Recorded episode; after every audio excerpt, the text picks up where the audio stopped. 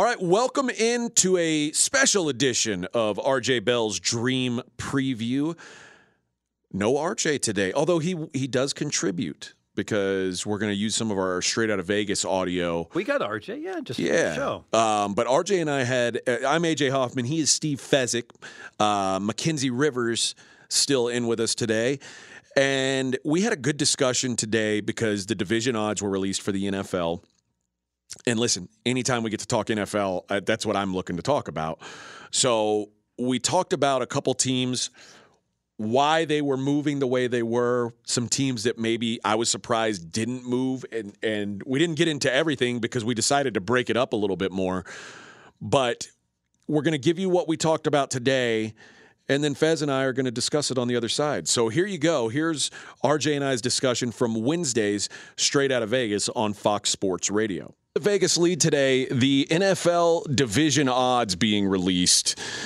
And I really want to take a look at how th- this season's odds compare to last season's. And it, this is, you know, when, when we talk about looking at the NFL season, we it's always comparing apples to apples, hopefully. And uh, but oftentimes it's hard to do that.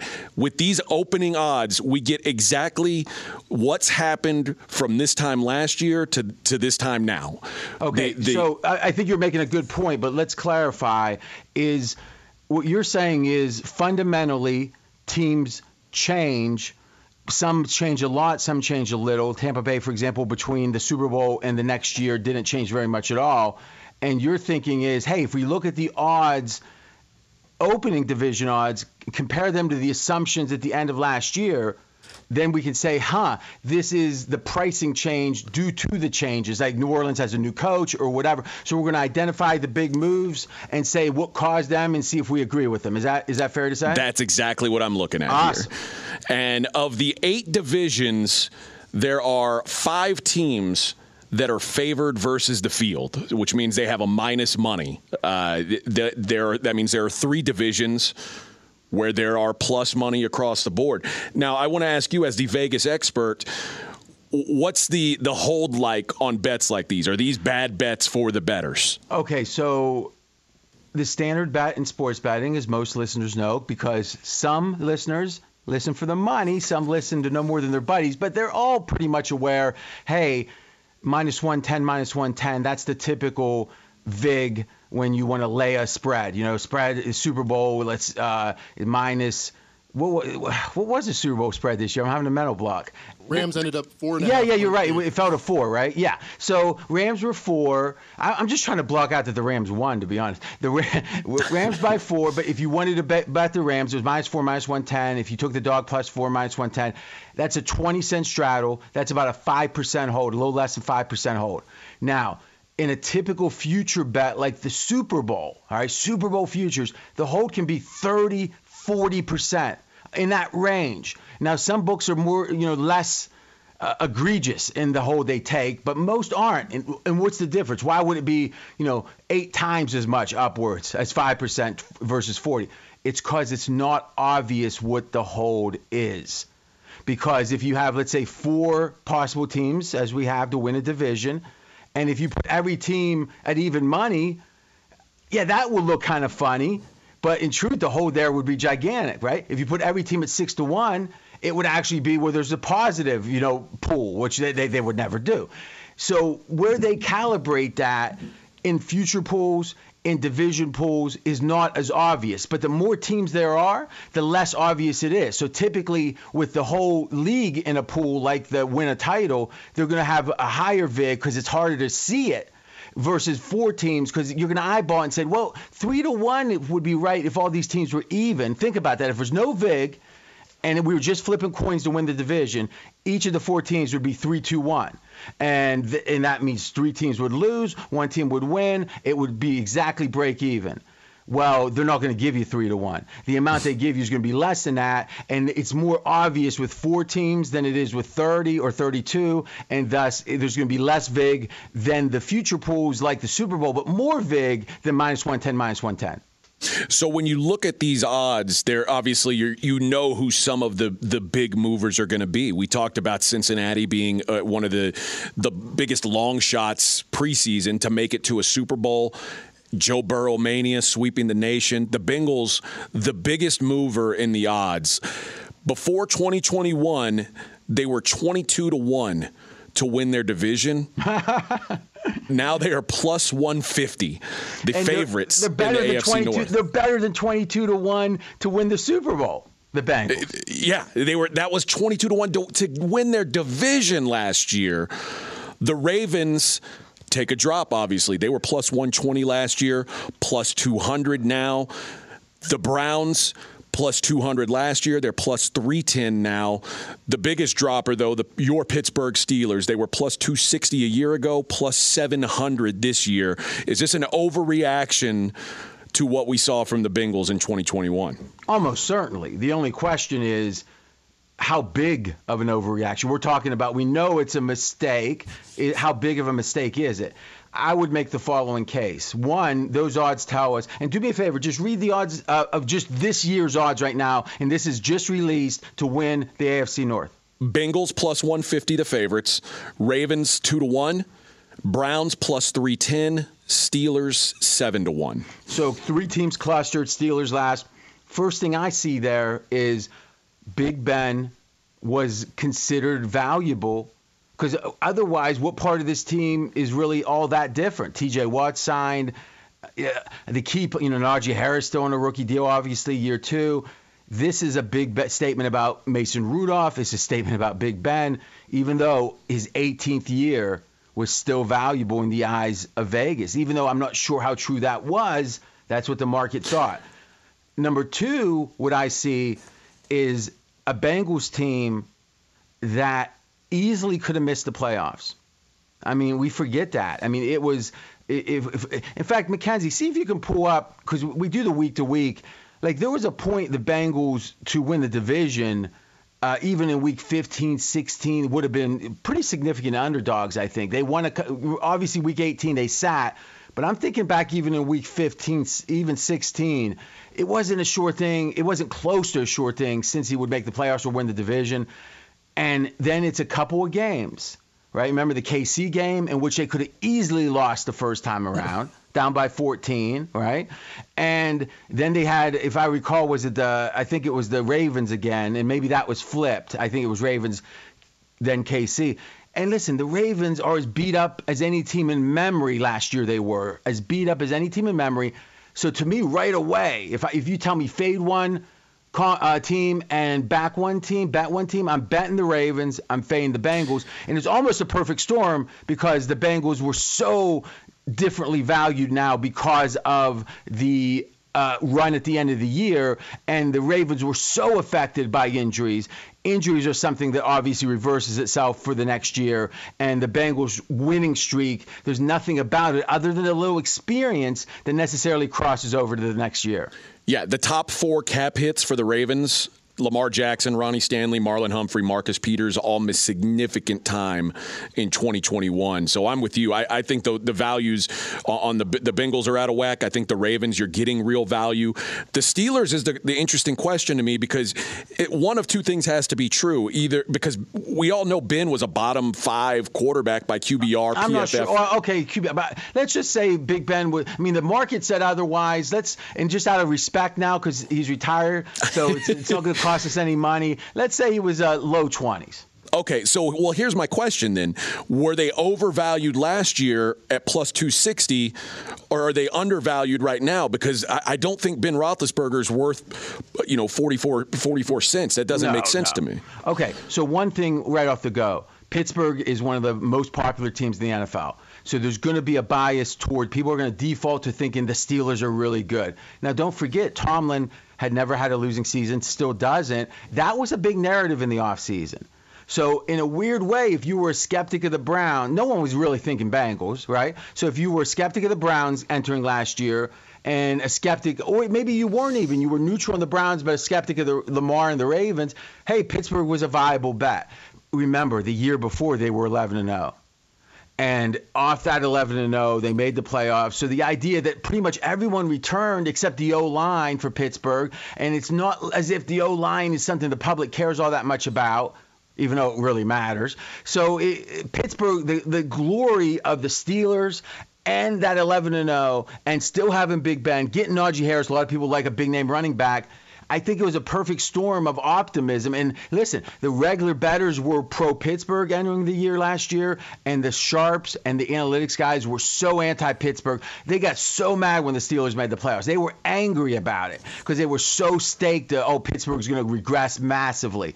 So I don't think, I think they were in hindsight overvalued last year, and maybe last year should have been 100 cents worse. And now the adjustment, losing Big Ben and stuff, makes a little sense. But again, Big Ben's brand is bigger than his reality on the field. So I so think maybe, they were overvalued last year because of Big Ben, and and this year I'm not sure they're undervalued, maybe more properly valued without him.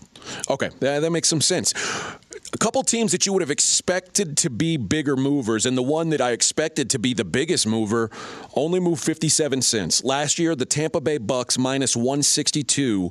They opened this year minus 105. So they are a favorite against the field to win the NFC South, even right, so without Tom talk, Brady. Let's talk about that a second. So what that means is, forgetting the VIG for a second, is they have a better than 50% chance to win. So whenever you hear these minus monies, it's the market saying it's better than a coin flip that this team's going to win. Right, and and and that's uh, that's there. Like I said, most of the divisions run that way.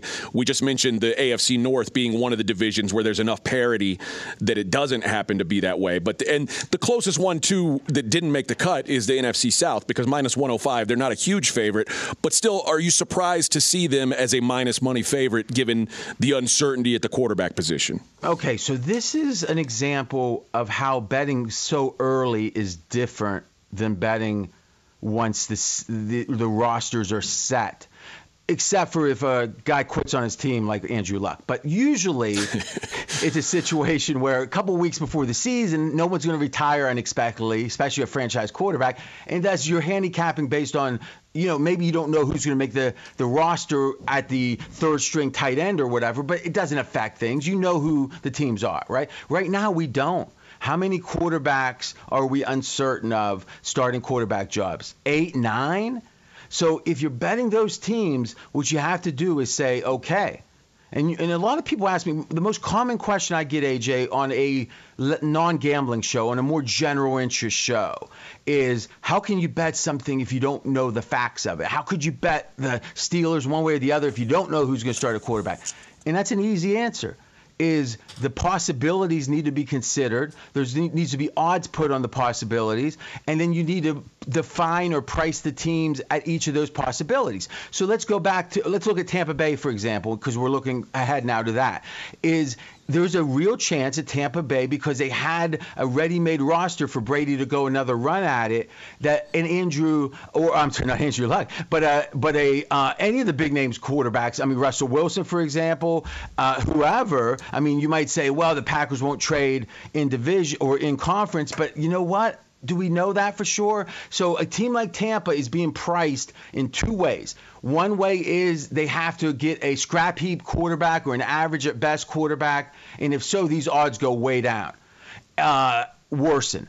And if they get a big name, Aaron Rodgers, for example, all of a sudden they're going to be where they were when Brady was there. So you got to find that middle ground between the two, and then then in a way you're handicapping with Tampa one thing: what's the chance of them getting an A quarterback, an A plus quarter, or an A quarterback? If you think it's better than what the market thinks, then you bet Tampa only on that, because the minute that they get that quarterback, the odds are going to be much much. Uh, you know, you're going to get worse odds if you want to play Tampa because hey, you got them when you didn't know you had Aaron Rodgers, for example. So this is really just a, a futures play on how they're going to fill the quarterback role. And I would make the case that Steelers are like that. I actually think seven to one offers some value because there's a ch- if they get Jimmy G, are they really seven to one? Shouldn't think, be. No. no. if they get Russell Wilson, are they seven? There's no oh, way. Oh, no. If they get Russell Wilson, they got to. be They're not even going to be. I mean, heck, they might be the favorite to win the division. So I mean, because think about that. From Mason Rudolph to Russell Wilson, even with him having a bad run, uh, the end of the last two seasons, one could have been injury though. Most recently, is he's probably about six points better than Mason Rudolph. So if you change a team six points, it goes from the worst team in the division to the best team in the division. Because, I mean, from an average NFL team to the best NFL team is usually seven or eight points. And from the average team to the worst team is usually seven or eight points. And thus it's about 14 to 16 between the best and the worst. And think about it when you have a team that is one of the best against one of the worst and it's at home for that good team, the line's what? 16, 17, 18. So that's right.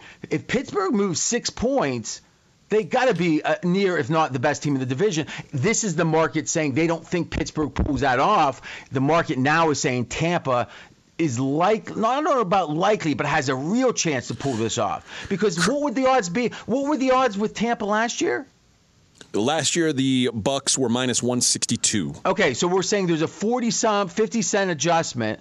Now the question is, if the Bucks have an average quarterback, I, I know the division isn't great otherwise, but they can't be much better than plus 200 at that point. So it seems like they're pretty much saying there's a two out of three chance that they're going to get a really good quarterback. I think that's BS. I'm looking to fade Tampa here, and and I think some of this is just the market not really understanding how much Brady means. And and one last thing, is Tampa is going to have an exodus.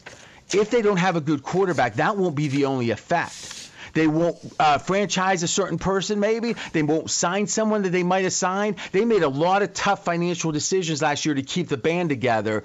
It will be like a guy that was losing weight for his wedding pictures, and then right when that pictures are taken, he goes to the buffet and unbuckles his belt. And I'm telling you, Tampa Bay is going to unbuckle the wallet or buckle it up if they don't have a chance to win a Super Bowl. Because why pay more and if they don't get an A quarterback, I think it's not just that effect, it's going to be the uh, residual effect in Tampa. Does that make sense to you, AJ? It, it does make sense. So here's what we're going to do. There's another quarterback who's obviously been talked about the most this offseason, and his implications are actually impacting some teams more than his own. There's one guy whose name's been kicked around a lot. Maybe he's going to be on a new team, and it started after the odds came out for last season, and that's Aaron Rodgers. And the Green Bay Packers who were minus 210 to win the NFC North this year, minus 165 this season. So they're minus 45 cents from what they were a year ago. Maybe less than you would expect if they really thought Aaron Rodgers was leaving. The number that jumped off the page to me, though, is the Denver Broncos, who last February were 18 to 1 to win the AFC West currently plus 450. So the second biggest mover, at least in the upward direction, after the Cincinnati Bengals is the Denver Broncos. How much of that plus 450 is baked into we assume they're going to go for a, a major upgrade at quarterback? Yeah, I think it's Aaron Rodgers alone, really. I mean, who's the quarterback? I mean, we could be surprised, but who's the quarterback that Denver's going to get that moves the needle like that other than Aaron Rodgers, right? Deshaun Watson? Uh, possible, yeah, possible. Again, I, let me ask you, a former Houston guy, uh, you know, over 10 years, uh, drive time host down there ESPN, is what are the odds that Deshaun Watson plays next season? Uh, are they better than 50 50? I, 50 I, think 50 feels 50 about, is optimistic. I think it feels about right, honestly, because it, obviously we're getting closer to his legal stuff getting resolved one way or the other, and I think once it's resolved, and we find out what the the well, punishment is going on. to be. We, when you say we're getting closer, yeah, we're all getting closer to death too, but it, hopefully it's decades away. So yeah, I mean, like when you look at the amount of time, first of all, there hasn't even been, if there will be any criminal charges, and we have no idea if there will be. They haven't even been filed yet. Right. They if said that should be announced by April 1st. All right, but if they are filed, the, the court case probably won't even be till the next year. They don't do a court case a week later. No. So if they, to whatever degree, and I mean, you got your ear to the ground down in Houston, would you say right now the sense is because it's been so long, it's a sign the cops don't think they have enough? Because obviously, when OJ you know, when that all went down, he was arraigned, um, or you know, he was uh, arraigned almost immediately, where they filed the charge. I guess is the way to say. So it, it strikes me that this doesn't mean that he's not guilty, but it means that they don't ha- clearly have enough to proceed, or they would for the sake of justice and expediency. Yeah, eh, but I think that is all of that is what's holding up any kind of movement on Deshaun Deshaun Watson. I think Deshaun ah, Watson is ready to play for anyone but the Texans. But it's hard to know what the what the right price is on him until that stuff gets well, cleared out. I, I think it, a lot of people believe it will be impossible to trade for him until this is resolved, which makes it because n- not only would it be so hard to price that, like how if it, let's just say you said there's a 50%. How do you price this? Okay, Deshaun Watson's worth three firsts. Let's say if 100% cleared and this hadn't happened. Now, how much reputa- reputational uh, hurt has there been? What kind of hit has there been? And that's going to be the case regardless of how this resolves. He will never be like a pitch man. He'll never be like a face of a franchise that you love that he's the face because there's always going to linger somewhat. You agree with that? I do. Okay. That's probably small if he's cleared totally. Now, what happens if there's some settlements that are secret? Now the reputational hits even more, but he's able to play quicker, and this is civilly. Now, what happens if there's a case filed against him, but he's found not guilty? Well, that means next season you're missing, uh, probably, meaning this upcoming season. What happens if he's found guilty? Well, all those chances got to be accounted for. 10% this, 30%. That's too complex. It's and it looks bad. And tell me if you agree with this. If you went to Deshaun and traded for him, like Miami was rumored to be, which I thought was crazy at the time, as I said. But if they had traded for him and they thought they priced the possibilities properly, that hey, we're taking a chance, but we're taking a calculated risk. I still think that team takes a hit for acquiring a player that possibly could be a person that did those things. Until he's cleared, I don't. I think he's untouchable. The, for, for, the same reason he didn't play for Houston last year is the same reason a team doesn't trade for him until this is resolved. Well, the reason he didn't play for Houston last year is because he refused to. That was his choice. Mm. You think Houston would have let him play? I think they would have. Yeah. Boy, I don't know. Mackenzie, what do you think of that? Would Hugh, if he, what would have been the response if Houston lets Deshaun play last year? A booze across the nation. I don't think they would have done it. Remember, he asked for a trade before any of this stuff came out, so I don't know how that complicates things. Yeah, well, uh, but here's the thing. Obviously, if he was playing, uh, see, that's the catch 22. On one hand, him not playing made it where it wasn't as big as a, a, story. So in a way, it might have been better for, especially getting paid. I mean, imagine player empowerment. You potentially, allegedly do a lot of bad things, and again, allegedly, and lo and behold, you get to sit out to, to stay, you know, undercover, to stay away from the heat, but you still get paid the same amount. I mean, what what a deal! Imagine AJ if you like beat someone up, and and because of that, I said, AJ, you gotta you gotta sit, you can't come to the office. Oh, where should I send your check? Oh, that'd be great, wouldn't it? well, yeah. Who can yeah, I beat be, up? Who can I beat up to get that deal? Yeah, I, let me tell you, nobody, because that I would I would have bankrupt the company before I did that, and I don't bankrupt companies, so it wouldn't happen. I mean, it'd be unfortunate. It'd be like a big guy bigger than you show up saying, "I think you're making a mistake." well, well, let's just look at it from the let's let's take Deshaun Watson off the table and assume that that number is just Aaron Rodgers. I, mean, what? How much? What would it go up if Aaron Rodgers does go to? They're not. Are they going to be favored over the Kansas City Chiefs if the no. if the Broncos get Rodgers? So how much could the number jump if they do get Rodgers?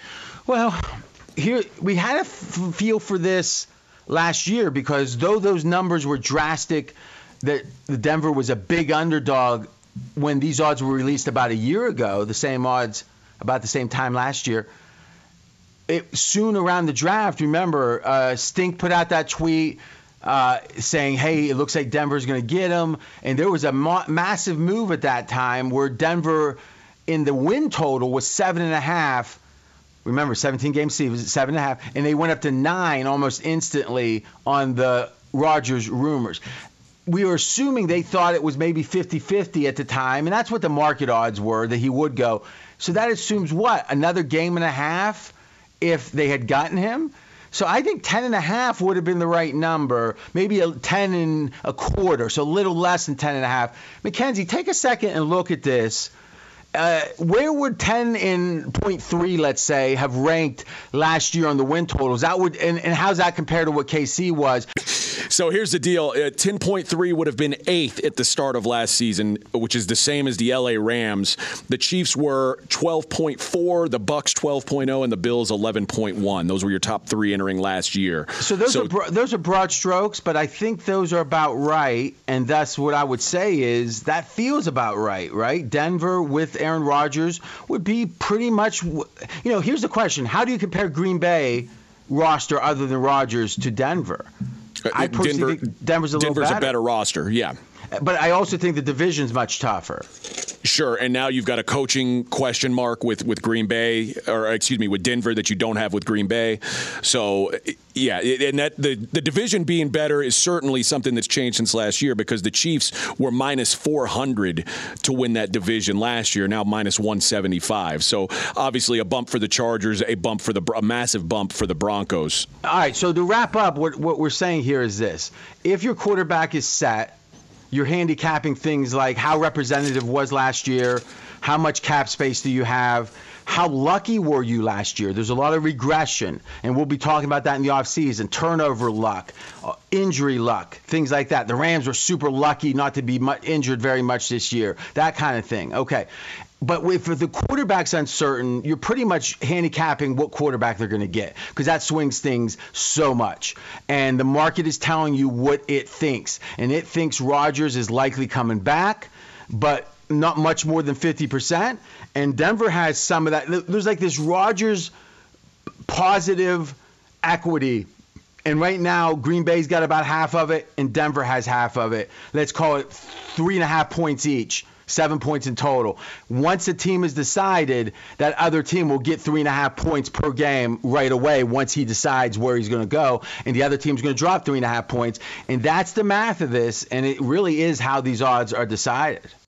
All right, Fez, what are your key takeaways from that conversation and from the numbers that got released this week? Well, number one, I want to compliment RJ because I agree completely in terms of the bookies. They're cockroaches. Cockroaches. They will. Well done. They will hide the vig, extra vig, every way possible. It's easier to hide the vig in a pool of 30 teams or anyone who bets the horses, a, a race with 10 horses, by example, they're holding 20% and you would never know it. You couldn't even tell, you know, just eyeballing the numbers gets a little more difficult when it's a three way line. We saw some Super Bowl three way lines that were juiced. Four way, it's a little bit better. And I thought what was excellent is RJ saying, you know what? If you had four equal teams in the division and you made them all like plus 240, hey, you know, I should be able to pick a winner and get good value. But they Mackenzie, what was it? What was the NFC West last year? Because that was it. That was that felt like the closest we're going to get to four teams with kind Yeah. of equal odds. Right, but it, it, it- you had like two teams at like plus 225, a two to one, and then you had Arizona. Yeah. Or they like five. Yes. So, but so Right. It was plus 200, plus 200, plus 260. Then Arizona was the outlier. Mm. Yes, But that's. I mean, that's about as close as you're ever going to get. That's right. So the, the so the key here is that just if you if, if whoa four equal teams they all can win plus two forty is pretty good. But wait a minute, plus three hundred is is break even. So think about it. If I bet all four teams, and only one of them's going to win, I'm getting back three three forty on the dollar, and I'm risking four hundred. So the the house is making what's that sixty bucks Yeah. for every four hundred wagered, and that's um that's a nice fifteen percent household. Yeah. You know, So there, there's. This is not a market that you should be, uh, unless you feel great about something. It's not a market you should be looking to tie your money up in. Yeah, so the exception typically is what happens is, is you want to get at something where it's just the numbers fundamentally wrong. An example last year of an investment we lost with uh, Washington, the football team. Um, Dallas was overvalued. Dallas season win number opened nine. Uh, I'm sorry, ten, and Washington opened eight, and then. Both those numbers kept creeping towards nine, closer and closer. So Washington, uh, Mackenzie, I know you bet that. Um, I think you got what plus three fifty. Yes.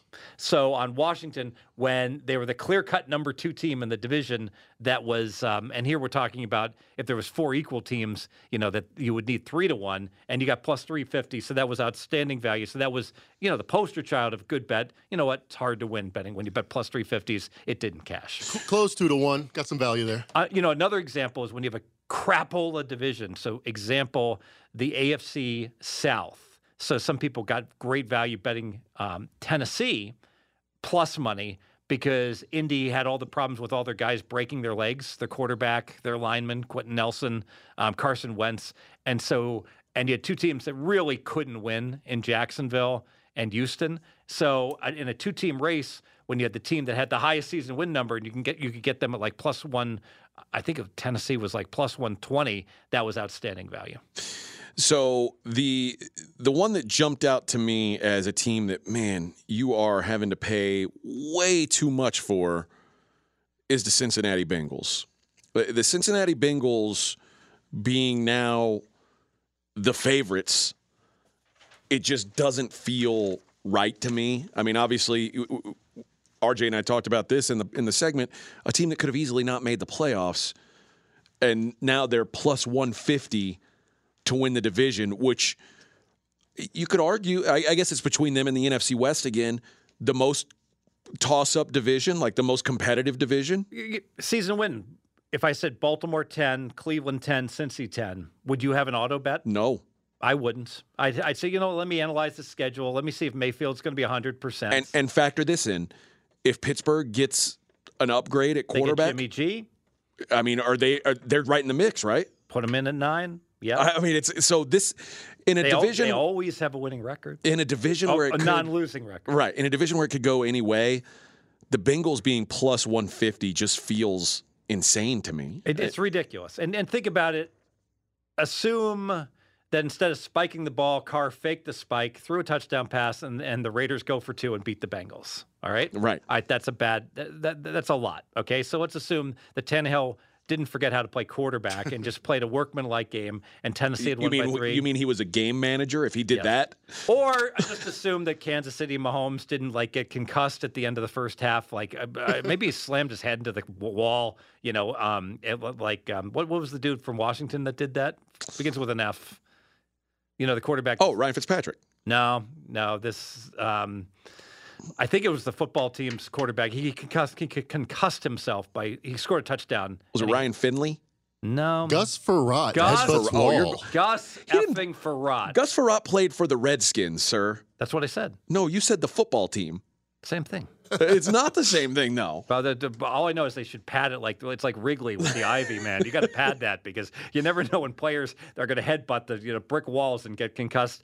What But an idiot. What? Man, I'm just looking, watching that. You could tell he's right away. He's like out of it. As soon as he, his head is away from the wall, he's like, "What hey, did I just do?" hey, a guy ran into the end zone celebration for the Bengals in his pajamas during the Super Bowl. So worse, Well, that's worse true. has been done. So the, let's just take a look at that. It, the, the rest of that AFC North. The Bengals plus one fifty. Woof. Can I can I bet no? Can I bet no You know what? minus one fifty? Let me ask you this: If I gave you even money, either way, Bengals win the AFC North. Bengals don't make the playoffs.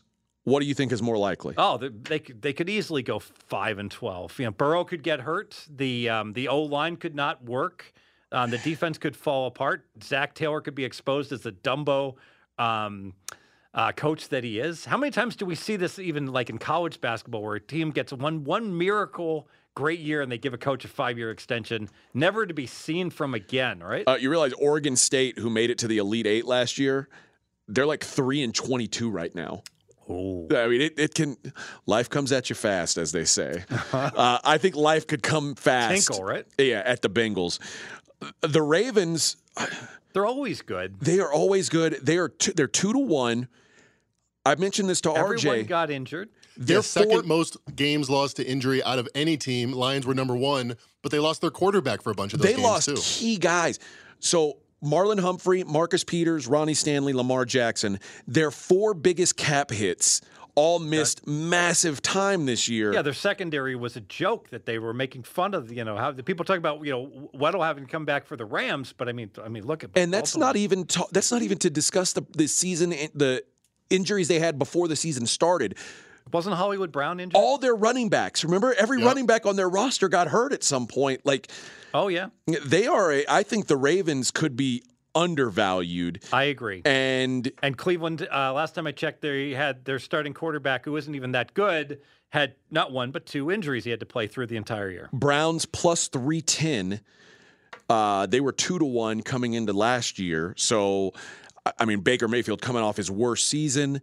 Bottom line, we're never going to find value. We want to bet against the Bengals. That's that's. I want the no. I, I, I wish that that in what you mentioned, cockroaches, they don't give you that option to bet no. But I'm with you. And there's I- a lot of people who said, "Well, Fez, you've been fading the Bengals throughout the playoffs, and you lost a lot of money." And then I would respond, "Yeah, and I won a whole lot of money betting the NFL, and I won a whole lot of money in the Super Bowl betting the Bengal. On and against the Bengals in the right ways, where I went seven and four in my Super Bowl bet. So I did just fine with my Bengal acumen. Thank you very much. I would say this: if I'm looking at that AFC North, I mean the Bengals to me are the worst value on the entire board uh, of any team, not just the AFC North. I think that the Ravens at two to one, there is value there. I, I feel. See, and I disagree. I, I, I there's no value anywhere. Right? Okay. The value is being the bookmaker. Here's the question: Is there value on the Steelers at seven to one, and then maybe like you're playing the maybe they get a quarterback, maybe they get Jimmy G, No. maybe they get Russell Wilson. No, because the division's too good. They can get Jimmy G. Jimmy G's. It's just not uh, not not good. Well, Bottom line, let's break it down to percentage. Steelers get Deshaun Watson, who wins the division. Steelers, because Deshaun Watson's really good. you could the probably- Steelers get Russell Wilson, who wins the division. The Steelers, because Russell Wilson's really good. but Jimmy G's just good. He's average. And if that news came out today, you'd be able to bet this division before they would change it. You know, if it was one of those overnight things. So I'm not. It's possible. so, uh, so what's the probability Baltimore wins this division? Give me a percent. I want percents. That's the right way to do this. I would say I, I'd put Baltimore at forty percent of the time. 40. Fantastic. What's Cincinnati? I would say twenty percent of the time. I think that's very good. Cleveland. I would say thirty percent of the time. Beautiful. Pittsburgh? Oh, 10%. So it has to sum to 100. And th- and by the way, I did that math all, right, all, right? all, all these you did. All these talk all these fake experts that come on and they talk about there's great value here, there's great value here and they and they try to like evaluate plus 250. It's done completely wrong. The way to do it is we're making the sausage. You put the freaking percentages down for each team and they have to sum to 100 you normalize up or down and then you go from there. So from the 40% all of a sudden if, if it really was 40% baltimore 2 to 1 does have outs- outstanding value. So baltimore we're probably too high. Instead of 40 let's bring it down to 33% and i'll say the 2 to 1 is a break even bet. And i'm even willing to go ahead and Who are you going to give that to? The the other seven percent. i'm going to give i'm going to make pittsburgh 15% Okay. because of the uncertainty, the possibility they get Russell Wilson or someone like that. So I'll give two five percent. They'll give I'll give two percent because we got the Bengals too low. So I'll put the Bengals twenty two, Cleveland thirty, and Okay. yeah, that's that's that's where I'd get to those numbers. Okay. I feel like, but- but then I feel like maybe the Browns are too like because I feel like the Browns are better than. Or I mean, the Ravens are better than the Browns. So But I'm really sandbagging the Bengals hard here, and I know there's someone who disagrees. It actually has a best bet. this blows my mind. But let's go ahead and get it. Uh, Uncle Dave, Dave Essler, he has a bet on those Cincinnati Bengals. Let's hear it. I love him at the Bengals, 14 to 1 to win the 2023 Super Bowl. Yeah, I know it's square. I know I'm biting recency bias. And I know I'm bucking the trend about losing rookie quarterbacks not getting back to the Super Bowl. But look at this past season. They finished winning 6 and 8, and they had, according to team rankings, the fifth toughest second half schedule. Again, according to team rankings, they were 5 and 2 against the top five ranked teams. with their two losses, the Super Bowl by three and the Packers by three. Last year, they were also one of the least penalized teams in the NFL and were positive in turnover margin. And if they just do those things, that's going to win games all by itself. And they did all this in spite of that old line and not sacks, as much as being 26th in yards per rush, 23rd in the red zone, and with a defense that was 21st in points per play. I think all those deficiencies can only get better in the offseason. The two AFC teams with better odds, the Bills and the Chiefs, are both on the Bengals schedule next year, and both come to Cincinnati. So additionally, I'm betting the Bengals plus 650 to win the AFC, since the number one seed appears to be theirs to lose. And I bet the Bengals 14 to 1 to win next year's Super Bowl. So I don't want to be politically incorrect. So I'm going to send you back to some clips for all of us who are old enough to know, like when Bill Murray and Jane Curtin would have a debate on Saturday Night Live, and Jane Curtin would come out with all these reasons why she liked the Bengals to win the division or to win the Super Bowl, and then Bill Murray would come out and say, "Jane, you blah blah blah." Yeah. so that's my response to Dave here. Okay. The Bengals are so you you disagree with Dave? Is Completely. the, the, the nice way to say Hey, it. Dave can get most of his bets right. He doesn't get them all right. And you know what? Dave is is burning the midnight oil right now in college basketball. So it's okay. I'm going to give him a pass on his Bengal fumble here. All right, let's talk about the other games that we or the other teams that we talked about. This the Tampa Bay Bucks, who were about minus 160 coming into the season, uh, about minus 105 now. So let's talk about is there no Tom Brady obviously, no Gronk, a lot of no Antonio Brown, a lot of things have changed. Does this number speak to we think the Bucks the, the market thinks the Bucks are going to get at least an average quarterback in there, or does it speak to the rest of this division is bad enough that we still have to make the Bucks a favorite over the field? The rest of the division certainly is bad, but we're not going to make them a favorite over the field. I think Atlanta could easily. What's Atlanta's odds? Atlanta's five to one. Five to one with, and they have a quarterback. Yeah, they've got the best quarterback in the division. Huh? What's Carolina? Four to no, they're also five to one. Okay, Sorry, they they stink. What's New Orleans? They, Three to one. That's interesting. and they I don't think- have a quarterback. I think Atlanta's better than New Orleans. I think so Um, too, and I think that Sean Payton being gone is a major factor. You know what this speaks to? It speaks to the fact that Tampa, obviously, they could pick up a quarterback. Um, you know that could happen, and it's just the cockroaches say, you know what? Until until Tom Brady is a, has zero point zero percent chance or anyone you know um, capable in Tampa Bay, we're not going to give any value. Maybe the and the bookies probably got burned on people betting Tampa forty to one that got news that Brady was coming to Tampa, and they're like, no, no, no, not going to fool me anymore on Tampa bets. I've told this story before. that the when LeBron left the Miami Heat, I put I got a ticket down thirty to one on the Cavs to win the title before LeBron got announced he was going back to Cleveland. Mm-hmm. Just had a hunch that maybe it would happen, and of course it it ends up happening. And I think the line it, it instantly went to like six, to one. Yeah. So I had a, a great value ticket.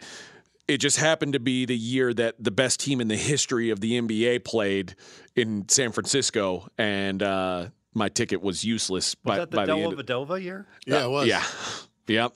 You had a two-one lead in the finals. You I know, man. have hedged back. So I, t- I tell you what, Mackenzie, I'm no NBA expert, all right, but I will say this: if you get to the finals and you go against the greatest NBA, one of the greatest NBA pl- teams of all time, and you go six games, and Matthew Dellavedova is your starting guard, you probably have a really like top five NBA player on that team. What are you talking about? What's what's wrong with Delly? Uh, that's He what was- McK- that's what Mackenzie's saying. Like Not- not LeBron, any- LeBron handpicked Della Wait, a minute, Vadova. wait, wait, wait, wait. Is it? I, I, I can't believe I, I don't remember this. Was was it St. Mary's? Yeah, Yeah, and he, he single handedly beat BYU in, in that one I game. believe so. Yes. He's an Aussie. Yeah. Oi, oi, oi. well, every St. Mary's player is. Basically. No, you know, so yeah. Okay, let's uh, let's talk about the uh, the one other quarterback who can make a real difference. And the fact th- this is the thing that blows my mind the most. The Rodgers discussion or the Rodgers question marks the the team that it affects the most isn't even the Packers. The Packers were minus 210 this time a year ago. The Packers now minus 165. It's a bad division. I mean, it is a bad, division, for sure. But it, it- now, RJ pointed this out in, in this conversation. You've got to remember at some point between when these odds came out last February and when the season started is when the Rodgers rumblings started. So this number p- probably pushed a little bit towards the Packers not winning the division preseason the Rodgers drama seems to most be impacting the line on the Denver Broncos. You know, the Broncos, someone has to explain this to me. So I, I know, um, and we just listened to it, that the Broncos were seven and a half season wins. And then rumors about Rodgers coming to Denver hit, and they go up to nine. All right. And it was kind of like, and I agree that this was like a valuation 50 50 whether he's going to go to Denver. Right. So he's going to be 10 and a half if he goes. And it's going to be seven and a half if he doesn't go. And I made that made complete sense to me. All of the valuation and pricing made sense to me. Here's what doesn't make sense to me. I don't think Rodgers didn't play for Denver last year. He did not. A guy named Teddy Bridgewater played Yeah. and Drew Lock. And yet the season win number for Denver, double check me on this, Mackenzie. I believe it closed 8.75. Exactly right. So what the hell happened when we knew that Rodgers wasn't going to Denver? Why didn't the nine go back to seven and a half? By the way, Denver was sitting basically on pace to win seven and a half all year long, and ultimately they only got to seven. So that is. Can someone explain that to me? I don't get it. And I, I also I don't get that we're still looking at this as you know maybe eh, eh, what? How much of this plus four fifty for the Broncos to win the division do you think is the possibility that they get Aaron Rodgers? All of it, if I told you, or someone, somebody, to it's a great division. if it, right, the, the the Broncos are plus four fifty. The Chargers, who have a top five quarterback, are plus four hundred. that the, that the Herbert Chiefs is a handsome man. The Chiefs are minus 175 with a top five quarterback. The Broncos have no idea who their. Hell, what are the odds whoever the starting quarterback for the Broncos is this year is the worst starting quarterback in the division? I would make the Broncos a, a, a minus 200, minus 300 favorite. yeah, I'm, we've got. Are you uh, going to find someone better than Carr? Carr's top ten. Carr's Yeah. top ten. So So, you got to get Russell Wilson. You've got to get Russell Wilson or Deshaun Watson. Yes. Or, or Aaron Rodgers. Well, all, So- of, a, all of a sudden we got enough. We, we, we, we got enough kicks at the can. Maybe the odds are ten percent that we get one, somebody. Uh, but then, but even then, uh, but this this number says they've already got that guy, and that doesn't make sense to me. Yeah. Because here's the question: If the Broncos get Aaron Rodgers tomorrow, what's their number to win the division? I know you. I, I know you guys thought it was. Well, let's, let's do the season win number because that's the way my, my, my brain is. I I actually I would go all the way to eleven. I'd go. Well, no, but he's thirty nine now. Ten and a half. Ten and a half would be the season win. So Kansas City is still the favorite. Um, so if Kansas City, you got a lower. So Kansas City's going to win sixty percent of the time, and maybe it's twenty five percent. Twenty. That's not too high. The other teams are Because the good. Chargers are good. Yeah, so twenty percent, four to one, four to one, it's break even. I, the, the number just blows so the my number's ridiculous. The Yeah. numbers, the number barely has positive equity, even if they get If they get him, Rodgers, and now they don't have him, it doesn't make any sense. cockroaches. This The is dastardly book. You know these dastardly bookies are charging us more than ten cents now to buy a half point. yeah. The majority of books right now, um, I'll throw some out. Bookmaker, Circa, Westgate, MGM. Want to buy a half point? It's a sucker bet. Ah, we're going to make it more of a sucker bet. You know why? Because you suck at betting. That's why we hold. That's why we hold nine percent, and we don't care about you. So we're just going to charge you even more because you don't know any better. what are you paying for a half a half point? Fifteen cents now. Oh, Well, you're not paying that. cockroaches. I'm embarrassed to say, oh, that Stephen Mackenzie gets this right. I'm embarrassed to say I did pay 15 cents per half point, and I bought two points. So I paid an extra, um, I paid an extra 60 cents on a bet. All right. So I bought two points, and I paid 60 cents for it. So I wound up playing minus 170 for two points, and it was a bad wager. How is it that a man who prides himself on making the mathematical right play made such an egregiously bad wager. Anyone got a guess? I did that today. Uh, This today, morning, 6:30 a.m. I don't know. What I mean, were you weren't drunk? I assume at six thirty a.m. Sleep deprivated, hadn't had my iced coffee. Okay. I can tell you how. I was betting on BetMGM, the MGM locally here in Yeah. Vegas, and they let you buy a half point for 10 cents and you can buy it four times. So the by the the first buy is, is poor, but by the fourth buy it's good actually. If you if you do like that the um, if you're buying like from six and a half to eight and a half, it's a pretty good buy to be able to do that for 40 cents in aggregate. Yeah, I won't go through all the math as to why, but they had changed their their buy price. And the very first time I did it, I didn't even check. I did I did so fast, and I looked to my horror. I looked down and I saw I'd laid minus 170 instead of minus 150, and I was like, "What happened?" And they said, "Oh." They had they've, they've let you do this for five years, and they changed the pricing this morning. Did it win? I don't know. It's Georgia Tech. You tell me. Georgia Tech hoops. Let's Yes. see. Oh boy, what was so? What was your what number did you? I think I uh, bought from six and a half to eight and a half from, from memory. What's what's what's the line, the line of the game? I know I bought two points on Georgia Tech. Let's see, Georgia Tech. Nothing like live radio on the podcast. Yeah, I, I'm I'm pulling up this game. Oh, it just started. So it's seven three Georgia Tech right now. Good. Cockroaches. Cockroaches. They got to pay. Did it? What, what did it close? Uh, Six. I I don't know. Close six and a half. Yeah, it Oh, wasn't. on- clo- uh, that's great. So I don't, I don't want plus six and a half reduced. I'll take plus eight and a half late minus se- 170. What a good customer I am. Ugh. oh, Well, l- listen, you're a good guy. You're a good man. I hope that this works out for you. I think it will. I think that it's it good. will. Co- it's good cover, if nothing else. That's right. Okay. Uh, the, there's one other team that we we didn't discuss on this portion of SOV, but I want to ask you about them. Because it's actually the only team that didn't adjust from last season's uh, o- opening division odds number. And I'd make the argument that they should. Mhm. San Francisco 49ers still 2 to 1 to win the NFC West. With the we talk about questions at quarterback uh, for the Bucks, for the Packers, for the Broncos. The 49ers have questions at quarterback, right?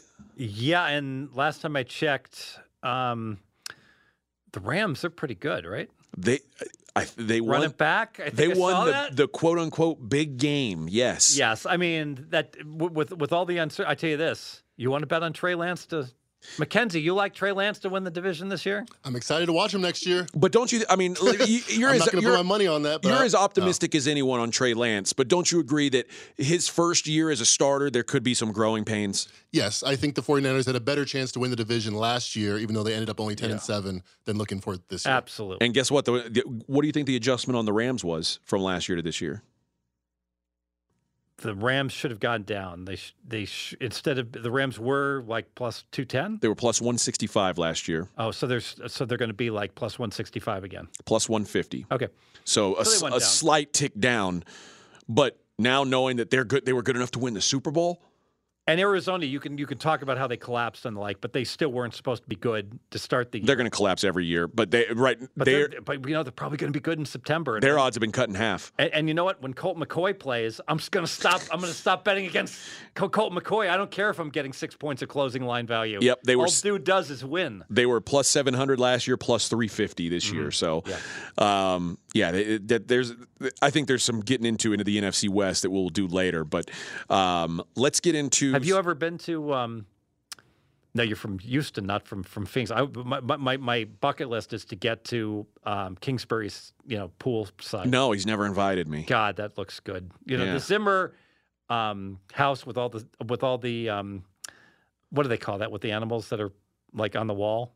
They're, they're, they're, they're Mounted. Mounted. heads? Oh yeah, like the uh, the Remember that? taxidermied heads. Yes, I yeah. remember that when he showed Yeah. all that. That that scared me a little. You don't like that?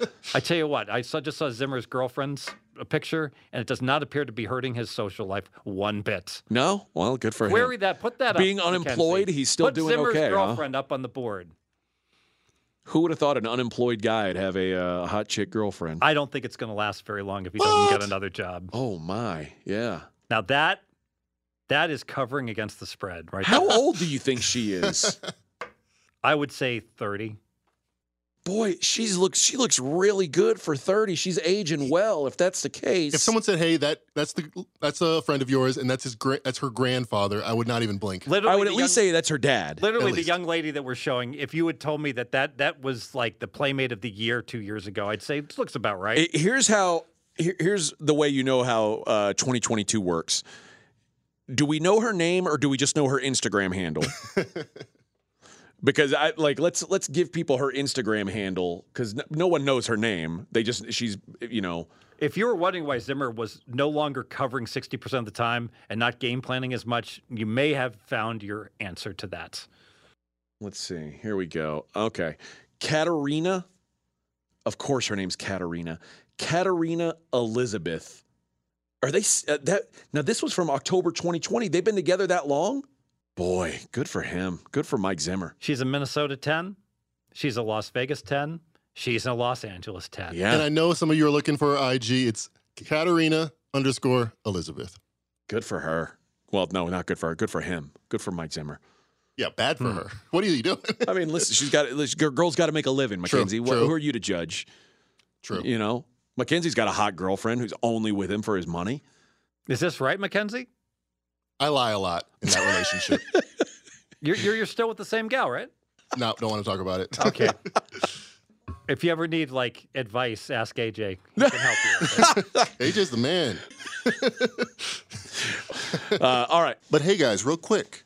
If you're listening to this, it is February 24th or later. That means it's time for the NBA second half kicking off tonight. Thursday night, we have the NBA second half kicking off. And on pregame.com, we have the NBA second half contest. Top five prizes win. Starts February 24th. Minimum 50 picks runs through the end of the regular season, so plenty of time to be sharp and discerning about how many plays you want to do in a given day. Maximum picks 100. The net profit will be the deciding factor, and the number one prize for this completely free to enter contest is 500 simoleons, $500 cash. Second and third prize get NBA playoff access from the pro of their choice. $225 value, completely free for just proving your skills in this free contest. Fourth and fifth prize get $100, 100 bulk dollars on pregame.com. Again, it's absolutely free contest to enter, and you have $500 to win cash for getting first prize. That means it's a positive expected value scenario for you guys. Another positive expected value scenario is to get 20% off on any package on pregame.com using the promo code BASKETS20. That promo code again is BASKETS20. Let's get into some college basketball. The biggest surprises and the biggest disappointments of the season so far. Who's the surprise? The biggest surprise is probably it, it's it's one of two. It's it's probably Auburn. I'll go with Auburn is probably the biggest surprise. Uh, Auburn, who the odds were greater than hundred to one. You can, I mean, you couldn't find better than hundred to one in the, Projected in the preseason. number one now. Yep. They're sitting at plus a thousand now to win the national title. They're going to be a one seed. You know, I always hate that plus a thousand. Screw that. They're ten to They're one. ten to one now. They're ten to one. People don't know what plus a thousand means. Well, but the reason why I do that is because, like when when I get to my next surprise, they're plus eight fifty. I don't want to go there eight and a half to one. just say eight or nine. Okay. Well, uh, with Auburn, Bruce Pearl had a decent core returning. He was bringing back a good amount of guys from last year's team, but he lost Sharife Cooper, who was He's that freshman point guard sensation. Is he Yes. doing anything in the NBA? M- Mackenzie, what's Sharife Cooper up to in the NBA? Not featured. Not, Not playing much yet. That's not a surprise That's to a me. ma- that's a shock to me because when you watched Auburn, like as long as Sharife, eh, what's the over? Sharife Cooper is playing. I like over. You yeah, know? I mean Sharife Cooper was a weapon in college basketball, but it, the NBA translate different. AJ, you remember that Arizona? I think it was like Swift. Uh, that shooter, he reminds me a lot of this guy. He was scoring, and he was a second round draft pick. Uh, I'm sorry, I don't have the name. Thank you for that, Mackenzie. All right, well, yeah, that's uh, that's exactly what I was hoping. But he was like one of those guys, like JJ everyone. Redick, you would remember as a college player. what, But Stromile Swift? Are you talking about? that's also a college player that, that busted in the NBA. But now I'm thinking That's not who you're thinking of. Okay, well, I, I don't know. I, I would pay to see JJ Redick and Jimmer Fredette go at it in the octagon. Just an FYI. JJ Redick and Jimmer Fredette. Yes, I'd like to see them fight now at the octagon. Interesting. I don't like either one. Like, Do you just hate all white uh, jump shooters? They're white. Yeah, I didn't even notice. yeah. Uh, but Sharife Cooper, I guess.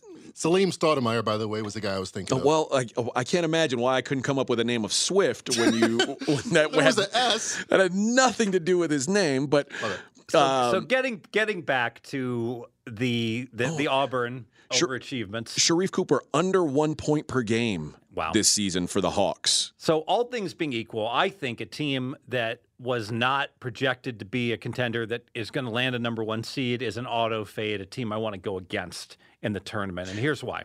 Okay. I don't like celebratory seasons, especially with coaches like Bruce Pearl that like decorates his tum- his tummy with div- with things and takes his shirt off and it's just very you can just see him making the rounds, Radio Row, lots of interviews um, instead of having his team focused and as opposed to a team like Gonzaga that I would think would be 100% focused at getting a title. Here's why I, I kind of disagree with you because the the the way college basketball is going to go now is you can have a big swing because of transfers, and a lot of the times it's going to be like how how long does it take your transfer to fit in, and that's one of the things that happened with Auburn, and so. Auburn's big success this year is a guy named Jabari Smith. He's a freshman. He is the highest rated recruit in the history of Auburn basketball.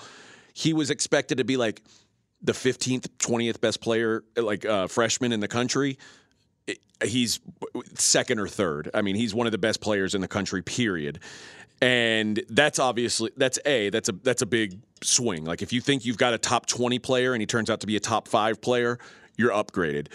But the guy that hasn't really gotten the love that he's gotten is Walker Kessler, who was also a five star recruit for North Carolina.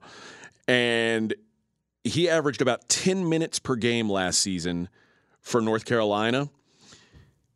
He's now projected to be a lottery pick. So you talk about a guy from like you're into the bench at North Carolina, you transfer, and now you're a top 10 draft pick. Those are the kind, and it's not like this. I mean, he, he was a pedigreed guy. He was a, a five star guy. So, North- so Auburn huge jump. And what was the other team? Uh, Arizona's Arizona, the other team. And and and they. I wanted to ask you about Arizona, um, because it sure seemed like they had a little bit of a lapse where they were just kicking butt for game after game, and then they just started beating people instead of killing people. Was there did anything happen to Arizona to make them less lethal? No, uh, I but I do think that their their numbers, the spreads got just out of whack because they were just destroyed. And same things happened to Gonzaga. And the truth is, this team is just like Gonzaga. They are Gonzaga light, and the head coach Tommy Lloyd was an assistant at Gonzaga under Mark Few forever. So it's not a surprise that they're they're very similar, but they are top 10 in offense and defense, which obviously there's not many teams that are top 10 in both, and they play at a top 10 tempo. You add that all together, that's I mean, it's them and Gonzaga. They're the teams that do that. So Uh, if I had to choose Auburn and Arizona between betting them every every game in the tournament or fading them, which would be your choice? Auburn is going to have shorter spreads, but I, I also think Arizona, I think Arizona's the better team. Um, I would probably go with Arizona. And, and Arizona, this Arizona team, much like Kentucky teams of the past, with the, the, they're not this Kentucky team's different. This Kentucky team was a bunch of transfers. They're mm-hmm. mostly juniors and seniors, and a couple of stud freshmen. But the historic Calipari teams have been four freshmen and a sophomore, and they start out rough at the beginning of the season, and then by the time the season's getting to March, it's like, ooh, you don't want to play this team because it's all gelled. They've mm-hmm. figured it out. Arizona starts four freshmen and a sophomore, and they didn't have the early season lull. Like they they've been They were They've been good since the beginning of the year, and they've had two games that they lost. They lost a game at uh, at Tennessee early in the season. This was before Christmas. Tennessee's good. They're probably one of the Sure. 10, 15 best teams in the country. And then they lost at UCLA on a night where revenge game. th- no, it was it was the first Oh, game. it was the first game, and then they came back and they were late yeah, seven. they, and they got the revenge. smoked them. I'm sorry. but in that game against UCLA, they just couldn't make a shot. They Mm. had a ton of open looks, couldn't make a shot. Right. I, I think that they are going to keep getting better as the season goes on. Would it be fair to say that both of these teams would be better off dropping a game in their conference tournament and then be totally focused as opposed to if they roll in their conference tournament? I hate teams that are coming in a long winning streak that have overachieved. Those teams seem to fall on their face against the spread. That's a good question, and I wonder if with and you might be right. You might be onto something, especially because both these teams are younger. Like if it would be better for them going into Mm-hmm. things, uh, because both of them are probably a one seed either way. I think you don't want to lose early Right. in the conference tournament, but you don't want to lose to like Arizona doesn't want to lose to Colorado or Utah. If they lose, we want them to lose to Perfectly fine to lose to Washington State. And no, that's not Oh, good no, either. Washington I don't State's think so. decent, I don't think that's. I think it has to be either UCLA or USC or like Well, got- Oregon. It has to be a, a- Oregon's a good example. yeah, a, a not the not the top tier. Which Arizona's the only team. Well, UCLA's maybe top tier, but th- that second tier is acceptable for the SEC. If Auburn lost to Tennessee, no big. If they lost to Kentucky, no big deal. You don't want to lose to Texas A&M. And I know Oregon hung in there in their game against Arizona recently, but that was because Oregon just got upset as a big favorite. And like they were in the mother of all bounce back spots on a losing streak off a horrible performance to bring it as a 13 point dog. So I know they that they kept that game very competitive. Yep, they did play well. So I wouldn't play. I, I think that was more pro Oregon than anti Arizona. If you, would you agree with that? Uh, I do agree with that. Yeah, and but but Arizona played well because Arizona played well in that game. Like they they, they shot forty eight percent from three. Like Hmm. it, most nights, that's enough to get it done. Oregon just they played really really good ball. But And- enough with the um, with the overachieving teams. Ultimately, I want I want to find bets, and sometimes the best way to find bets is to look at the underachieving teams. So let's talk about the two biggest underachievers. Well, let's start with Michigan. They've been in the news lately. Um, I've heard that. Yeah, Juwan Howard will not be there for the rest of this the regular season anyway. If the Um, Wisconsin coach had done what Juwan Howard did, would the penalty have been the same? I, I think so. Uh, if Greg Gard had slapped a Michigan assistant, uh, if he had slapped Phil Martelli, who's a, a Michigan assistant, Well, he's an old guy. yeah, like that would have been good. Yeah, I don't know if it would have been the same. I honestly thought the fact that Greg Gard wasn't suspended s- didn't seem right to me because what happened in that situation is there's cer- there's certain things you can't do to a grown man. If if a grown man is trying to walk away from you and you are insistent on telling him something, you can't just grab him and hold him there. I, it's a good point that sometimes they say for there to be an accident, like two both drivers have to be at fault somewhat, and it's it's almost the sort of thing where if you do something that isn't necessarily um, illegal, even you know, in terms of like you're you're driving along, and but it's something that isn't you know it's just not cool. You know, like you really like you hit your horn three times, okay, and from someone from behind, and then they purposely slam on your brakes, and you and you, that'd be a bad example because you'd be at fault. But if like if you lay on your horn three times and then an accident winds up happening, there's some culpability there. there you, you did nothing illegal hitting your horn three times, but you know what?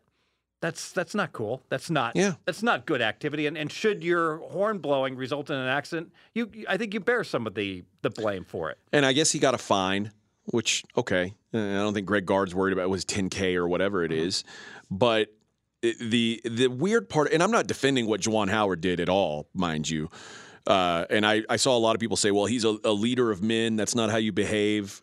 Okay, I, I agree with that.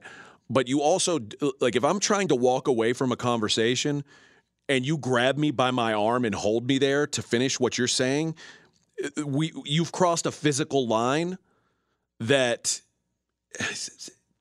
I, I'm not going to say that I wouldn't hit someone for that, No, depending you- on the situation. No, you would just um, acquiesce to the handshake and then break a couple of his metatarsals, Uh, yeah, maybe. or whatever they but are. the the weird thing is, Juwan Howard didn't even hit Greg Gard. Hmm. Like he, he hits an assistant, that- and that's the other thing. Everyone's like, "Well, he didn't hit. Like that, that guy didn't do anything." My guess is that guy had something to say. I don't think Juwan Howard just goes slapping people for no reason. I like, I told so you can see, you could so you can see though, like like I'm I'm, I'm steering this away from like the the the the, the um the mainstream talk radio though or or TV because I get all of that I want and I don't want it at all. I want bets. Is Michigan a fade or are they back based if the rest of the year without Howard and then when Howard comes back? Michigan is You had to choose. they're projected to go three and two down the stretch. If they go three and two down the stretch, they probably need to win or at least make some real noise in the Big Ten tournament to get in. But do I bet on them? I would not bet on them. Do I bet against them? I think you might. Yeah, I, I think because I think this Michigan team is kind of falling apart, and I also think that Michigan coming into the season was wildly overvalued. Uh, they came in twelve to one. They lost three starters to the NBA. Franz Wagner, Isaiah Livers, Chaundee Brown, Brown, all to the NBA. Mm-hmm.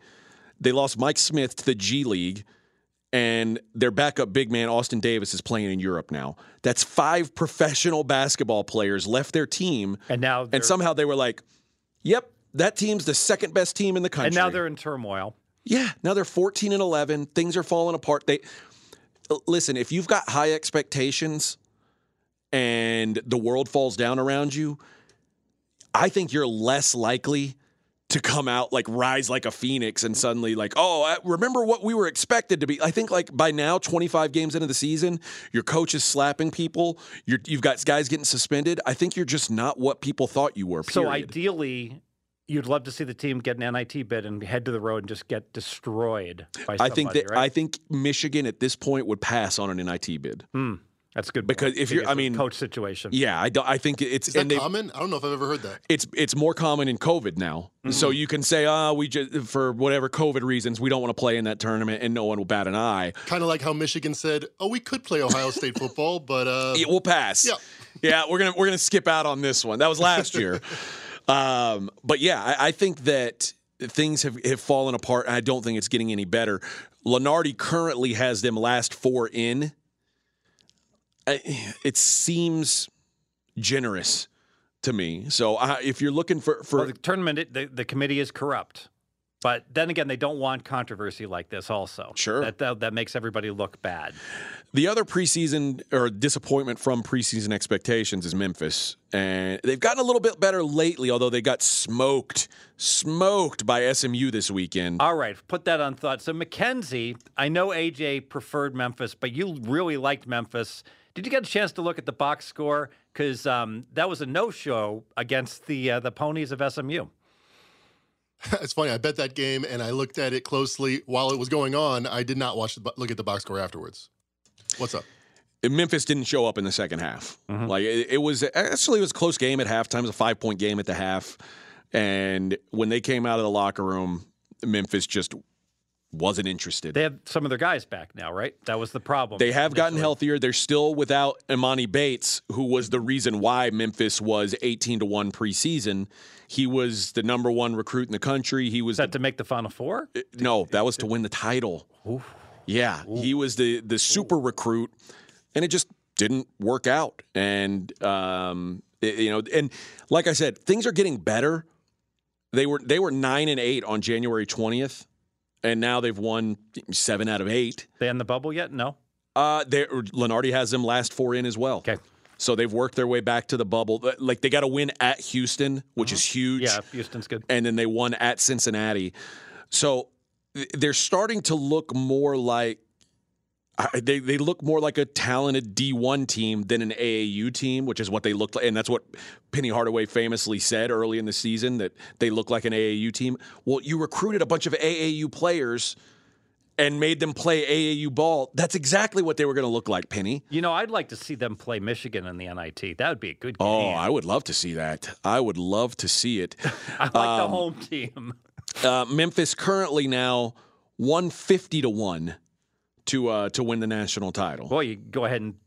I, I understand they have a higher ceiling, but just you know, set that on fire. You know, they're going to be an eleven. They're going to be like a nine seed at best. I- yeah, if they get in there and if they if they get in, so you know, right off. But the at a minimum, they're peaking at the right time. They're playing be- Yeah. like they. If you're going to be terrible, do it the way Memphis did and be terrible early in the season and get right versus the way line is, Michigan did. even if you're you should be a four seed power rating, you get stuck on the eight nine line, and there's Yeah. and there's trouble brewing, big trouble in terms of trying to advance in, even into the Sweet Sixteen. Yeah, no doubt. And there's going to be you'll you'll probably be matched up against some mid-major team that you don't want to play, like a Wyoming, and a, a even Oh, I super. want to play Wyoming. I wouldn't use that as an example. oh, really? I want Wyoming. I, I, I I've I've seen this movie before. Like all these these West these West Coast like mountain teams that like have impressive wins in the tricked up altitude and the like.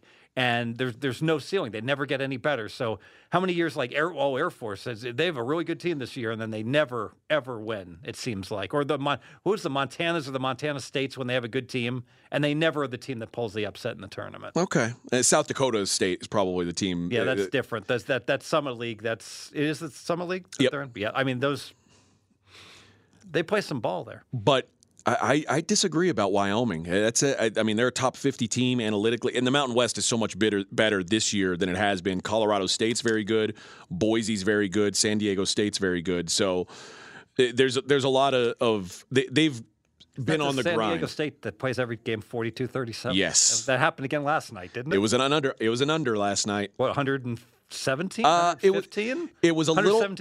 117. No, it was a little higher than it was the first game. I I, I played under 125, and I think it finished at, like- 121. I, if you got 125, No, one, you- maybe you think- 121, is yeah. and it finished 115 or something Yeah. like that. So uh, I know there was a five and a one. If so you got the 125, we we, we got to talk. No, I don't think there was a get me into- you gotta 125. Get me into that book. I don't now. think there was, but yeah, if, I think it finished 115. So uh, that God, it's hard playing under 121. You know, you look. It you look at- it's like if there's an overtime. and it's not fun. If there's an overtime, you lose. Yeah, and it was a one point game. If there's a foul fest, you lose. So even look at this. It's stone cold under. There's like 50 points in the first half.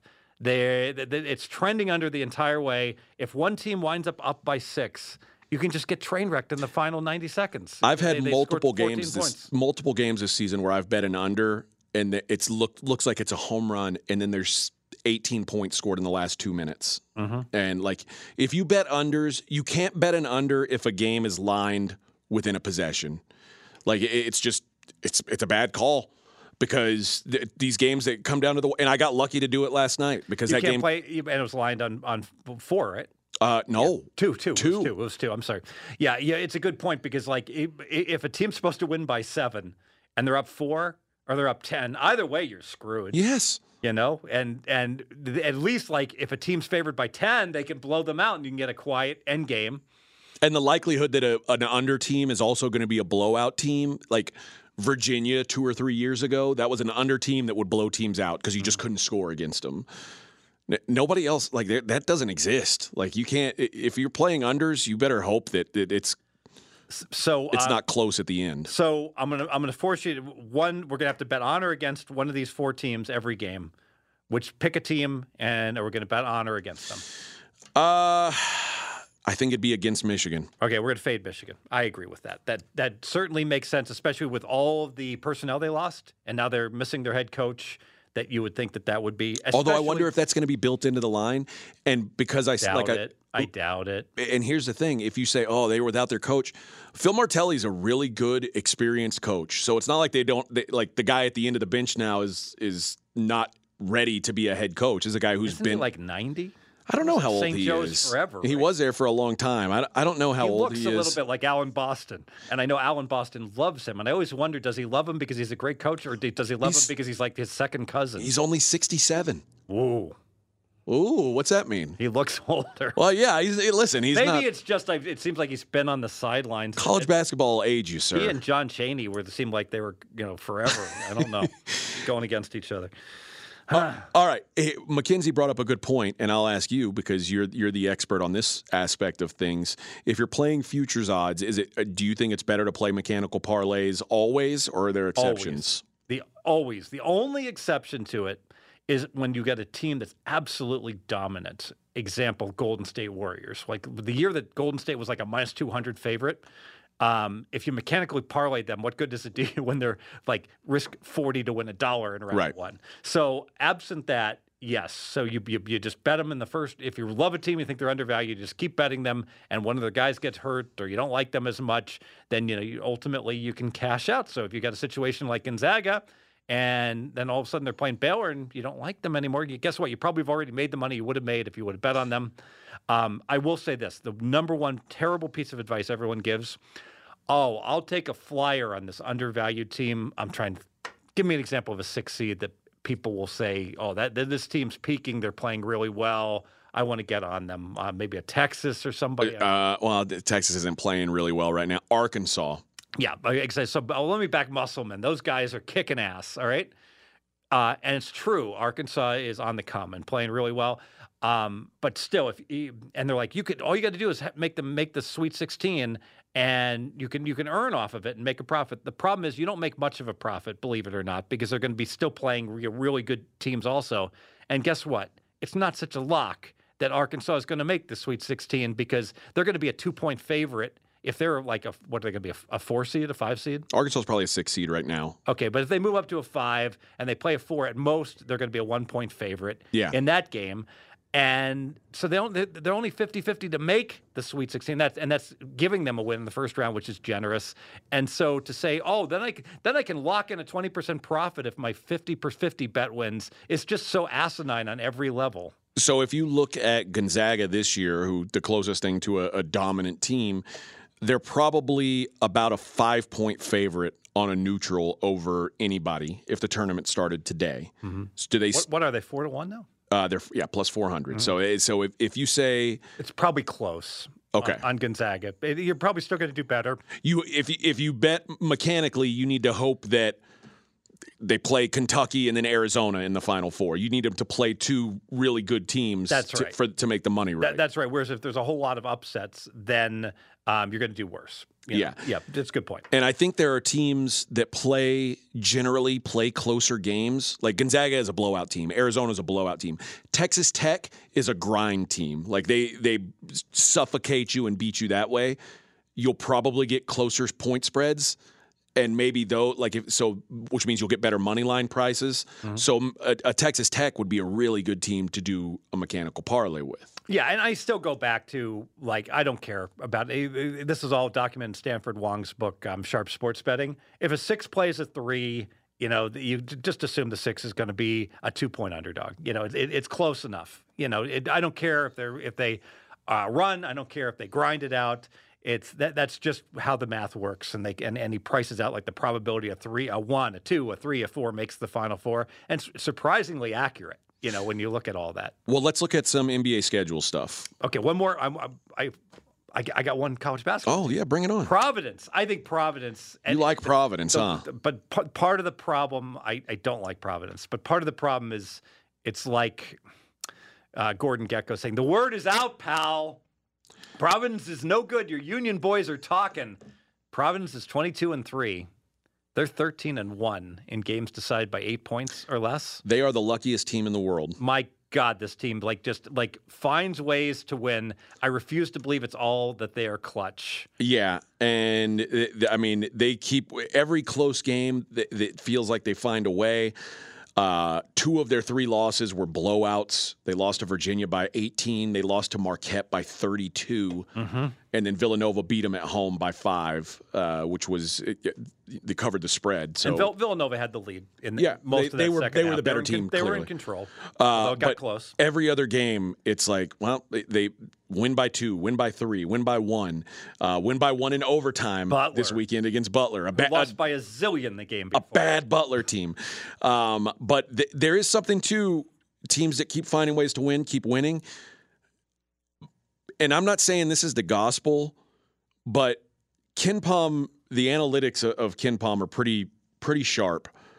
And the fact that Providence is 22 and 3, they play in a power conference and they are ranked 46th in KenPom should tell you something. But the you know when the when the college kids hit spring break and they see Providence is twenty two and three um, in the second round and they're only minus one, you know, and They're probably going to be a three seed.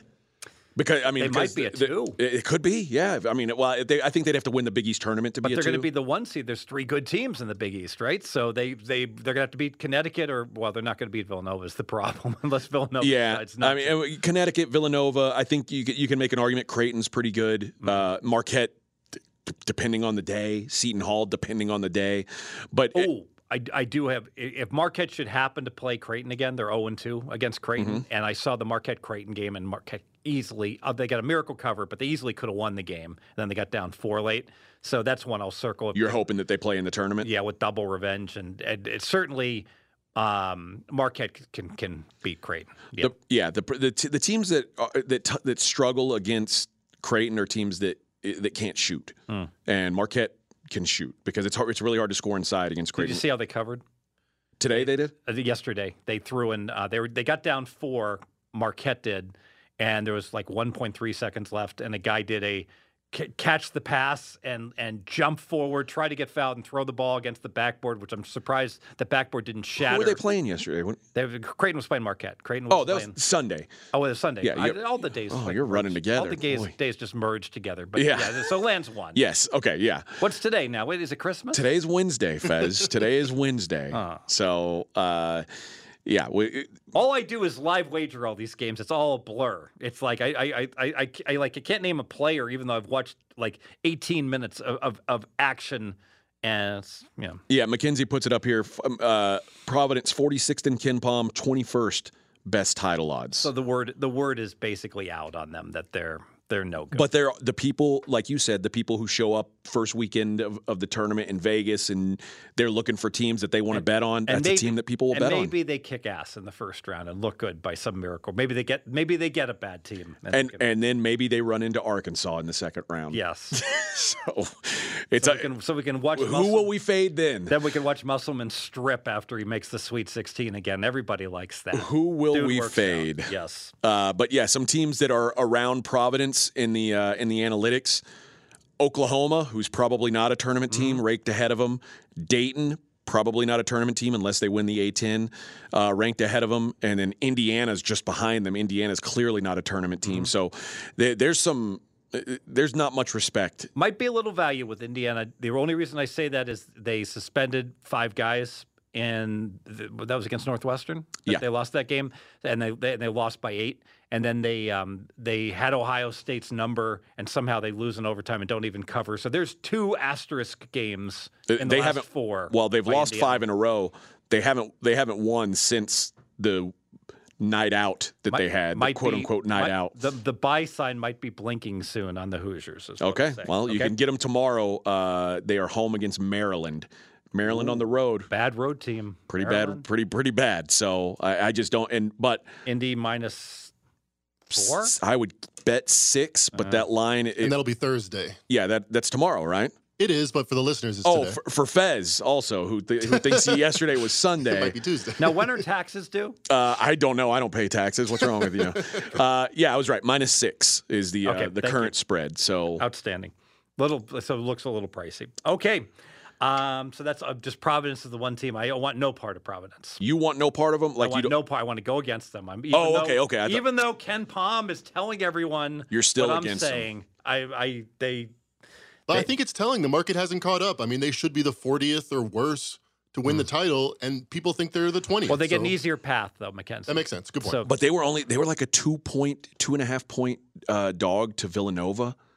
Like, I, I, who Villanova, not a great record, but Villanova's good though. they're twenty one and seven. They just lost to to UConn. Gillespie was out for one of their losses. Yep. Yeah. Yeah. So, but they, I think Villanova's still a, a they're still a title contender. Connecticut was a miracle win, right? So whenever I see like a team losing games they should win, that's my kind of team. There was some, let's just call it some shaky officiating that went Connecticut's way. That's fine.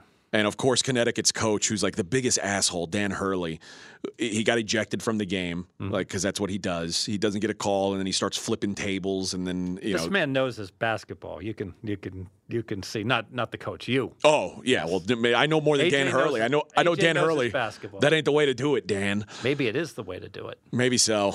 Uh, Providence, looking at their remaining schedule, I'm curious to see what the what kind of numbers. Well, they're playing the X Men tonight, so The, after after this game, they get Creighton at home. They'll be about a five point favorite this weekend, and then they get Nova on the road, where that they'll, could get ugly. they'll probably be a ten point dog ish.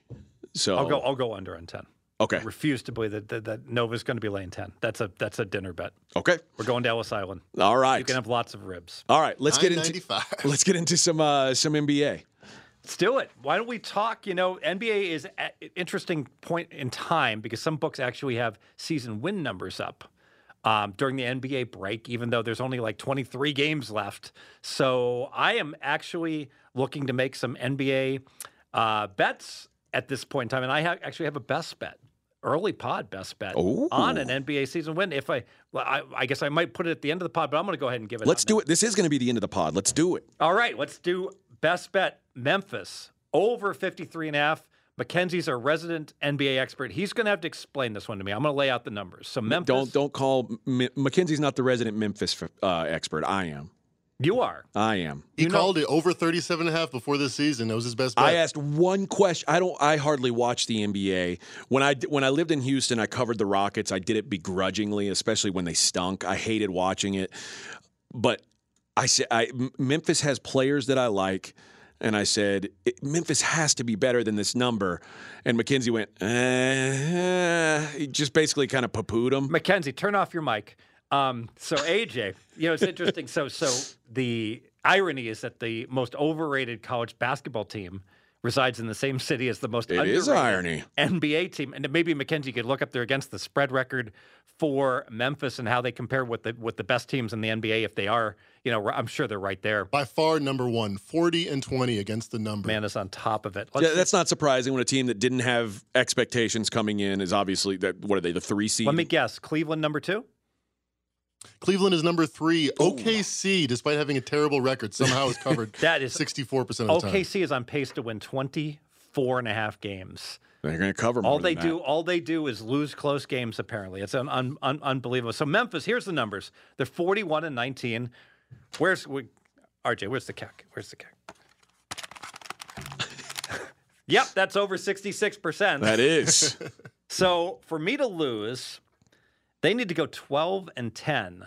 That's 55%. They got to play higher than 55%. and they're winning 67%. Well, they must have a tough schedule. No. Mackenzie has the numbers. Where is Memphis in terms of their schedule the rest of the way? Memphis has the third easiest schedule. So that means they probably had a tougher, Juicy. tougher schedule earlier in the year. Um, and they won more than two thirds of their games. And now they have to win 57% of their games. So this is my best bet. Memphis over 53 and a half wins currently. And I bet this today in Vegas, minus 105. Where can I get that at? MGM. I'm going, They're still in business. The lights are still on. The Mirage, they, the volcano is still exploding. Um, kind of an underrated sports book. I like the Mandalay Bay also. I like Mandalay Bay. It is nice. MGM spot. Yes. Is- They, they had a, uh, I think it's closed now with the COVID, but they had that huge sports book, and then there was the little poker room attached to it. yes, I I played in that poker. I have two, plenty. That's a nice little. spot. I- I- Is it open anymore, or they did it die? Sure, I, I think it's still open. It might be on a temporary liaison, you know, Okay. with, with with with COVID and the like. So that is my best bet. And sounds like it has the endorsement. Full endor. It probably has Mackenzie's endorsement now. I think he's a believer now. Indeed, I'm starting to think about this more and more. So the Grizzlies led the league in points in the paint last year, but they've they've they've grown that gap by a lot. It was it was a two point gap. Now it's a five point gap between them and the next team in the paint. I think it's a situation where the league is doing one thing, they're zigging, and the Grizzlies are zagging, and, and they're just no no other team is ready for it. No other team has the bodies of a Jackson and a Clarke, Valent, uh, Adams. So I think they they have a great position in this league. Where I mean, you you said it earlier, AJ. Is this a title contender? I mean, they have something. They bring something to the table that not many other teams can match. You know, another thing I like the motivation. They're game and a half out of the number two seed. Golden State's a game and a half up on them, 100. and 100. 100%. I, I agree with this point. I, I, I don't, I, you know, I, uh, true that on the lowdown. I, I just, I don't do lingo, Mackenzie. Come on, brother. For shizzle. True that. So the, the uh, I, let me get back on track here. That also, we saw this with Phoenix last year. Young teams that are having a once in a generation uh, result favorable for their city and the like, they never seem to let up. It's like, let me get as many wins as I can and have the very best year I can. Whereas more of the savvy, uh, veteran, uh, been to the playoffs multiple times, teams like the Philadelphia type of team, the Boston type of team, they might scale it back, make a business decision, get everybody healthy because they've been there, done that, and it's not as important. Clippers, Lakers. Right. I was going to say, perfect example of this was last year. If Suns go 100% all the way, full effort, Lakers and Clippers are benching players three, four weeks out. Yes, exactly. So that is my best bet. I want to talk about, and I know Mackenzie has some fantastic numbers as well. And so because of that, maybe we'll um, I'll run these by, and Mackenzie, you can say yay or nay. I took a look at overvalued and undervalued teams, and so one of the things I looked at was, and I know you did research as well. Let me talk about. I eyeballed records of teams versus point differential, and they said, "Whoa." How did a team wind up with this record when their point differential doesn't support it? The three teams I came up with, the Bulls are 38 and 21, but they're only plus two and a half per game. That sure looks like um, a much better record than what we would expect. So I would conclude the Bulls are probably overvalued. Would you agree, Mackenzie? Yes, according to the Pythagorean theorem, first used in the NBA, by the way, by Daryl Morey. Washington number one, Chicago number two. They should be much worse. Their record should be if you look at their metrics. Oh, so so go ahead and you have Washington even more overvalued. Give me the numbers on Washington. Washington should have won 40% of their games. They've won 47% of their games. So that's 7% delta. Chicago's right behind them. They've won 64.5% of their games. They should only have won 58%. In other words, they should be four and a half games worse than they are right now. Outstanding. And now I'm going to give two undervalued teams I looked at. So Indiana, they're 20 and 40. They only win a third of the games. They're only getting outscored by two and a half per game. So that's That is surprising. very, very much. So I wanted to ask Mackenzie, one, do you agree Indiana's undervalued? And but might that have changed with the trade trade deadline and some of the things that they did? Yes, the drumbeat out of Indiana all year since Rick Carlisle got there is we're no longer a slow team. We're no longer a Sabonis, Miles Turner type team. So I think you got to throw the first half of the season out, really, before those trades and really the te- the uh, the telling of those trades that these players were sitting out because they were going to be traded. I think if you look at the last month, I think those numbers would line up more more perfectly where the, the Pacers are bad and they're losing. So we, even though I've got them undervalued, we do not want to bet Indiana to go over. Yes, especially because they're not going to make the playoffs. They're more than any other team. They're looking towards next year. And a good basic strategy is never play crappy teams to go over because they tank tank a especially in the NBA. In the NBA, I'm just talking NBA here exactly. So I would look to avoid that. But you know, one team with a bad record that might be undervalued, the Spurs. They're 23 and 36, but they've actually uh, they score the same as their opponents. That they're even plus 0.1. I don't think minus 13 and win loss with a positive point differential. That doesn't happen every day, right? That's pretty wild. Um, and the Spurs, unlike most teams, I I don't think. I, I don't think that Gregg Popovich is going to be okay with tanking. I think he is going to demand max effort from his guys night in and night out. Spurs are a team I would look to play on. Mm. So and, and they, I mean they're they're not out of the playoff mix and, with and that play-in game. And they were a wise guy, darling. Their season win number open 28 and a half, closed 31 in some spots. So the wise guys bet this team before the season started and they're on pace to win like 33, 34 now. So even with all this bad luck, they're still going over. So maybe this is a team that's just been undervalued all year long. Would you agree, Mackenzie? Yeah, I mean, 13 games below 500. Pythagorean theorem, obviously, they're even. They should be, you know, six and a half games better than that. And also, I just think personnel-wise, they got rid of Derrick White. They brought in Josh Richardson, more of a veteran player. I think all the signs say they are going all in to try to make this play-in tournament. And Dejounte Murray, this is his first year as kind of the star, just made his first All Star game. I think his, you know, he's an, he's an up arrow as well. Anyone else by the Pythagorean that is undervalued, Mackenzie? Yes. Number one by far is the Boston Celtics. They should have won 70% of their games. They've only won 57% of their games. They're beating teams by five and a half points per game, but they're met, they're almost a 500 team. So they're the number one. You mentioned the number two team, that's San Antonio. And number four, we mentioned, is Indiana. Number three, the Utah Jazz are doing much better, beating, beating teams by seven points per game. They should be 73% win percentage, only at 62%. And they're a team that's getting healthier. Gobert and Mitchell just came back. Uh, you you read the top four. The fifth one surprises me too because they've obviously exceeded expectations this year already with Cleveland. The fifth is Cleveland Cavaliers, and this one makes more sense to me just because they're such a defensive minded team. A lot of times, it's going to be very close games. Maybe it's just luck. Maybe they've just been a lucky team, but they've won a lot of close games. They seem to be that kind of grinded out, win 105 to 100 type team. Let's talk about luck because now Carlisle's a good coach. Popovich is a great coach, maybe past his prime. Stevens is a great coach. And yet, all these guys are underachieving. How is that possible? Shouldn't coaching matter? Stevens, by the way, um, is now the GM of the Celtics. Ime Udoka is the coach. I knew, I knew that. But, but, but, you're, but, you're, you're actually you're pointing out something. Doc Rivers wrote a, wrote a piece think it was for the Players Tribune, where he said, I don't think coaching really matters as far as wins and losses. I mean, this is a guy getting paid $7 hmm. a year to do it. But I mean, he means in season. I mean, you're not going to change the kind of talent that you have. So, that, I mean, that's Doc Rivers' point. I kind of agree with him. Interesting. So um, let me ask you about. I took a look at home road splits. So what teams have had been road warriors, had to play a lot of road games? I would think they'd be undervalued because now they're going to get a bunch of home games and they're going to be, um, the evaluation is going to be how good have they been year to date. So the undervalued teams, this is a team that's been on the road all year long, seemingly. Orlando, Miami, Denver, Houston, all those teams are minus six or worse in terms of having to play more road games. Well, I don't want Orlando and I don't want Houston, two tanking teams. Miami and Denver, would you would would you be those be teams you'd look to back, Mackenzie? Yes, Denver will go back to the the trend since the start of the new year. They're scoring 119 points per possession. That's third in the NBA. So they're an up arrow team. And Denver, best home court advantage in the NBA historically, even better than the Utah Jazz. About a four point scoring margin differential historically. Denver at home versus Denver on the road. Denver piling up a lot of home games down the stretch got to feel good if you're, you're a Denver backer. Rocking and rolling in the dream preview. We're talking college basketball. Now we're talking NBA overvalued, undervalued, which we can back up with our wallets with season win bets. I've already bet Memphis over 53 and a half. You got uh, an under? You know, I'm going to ask Mackenzie if he, if he endorses it. I do okay. under. Um, in fact, I'll give it right now.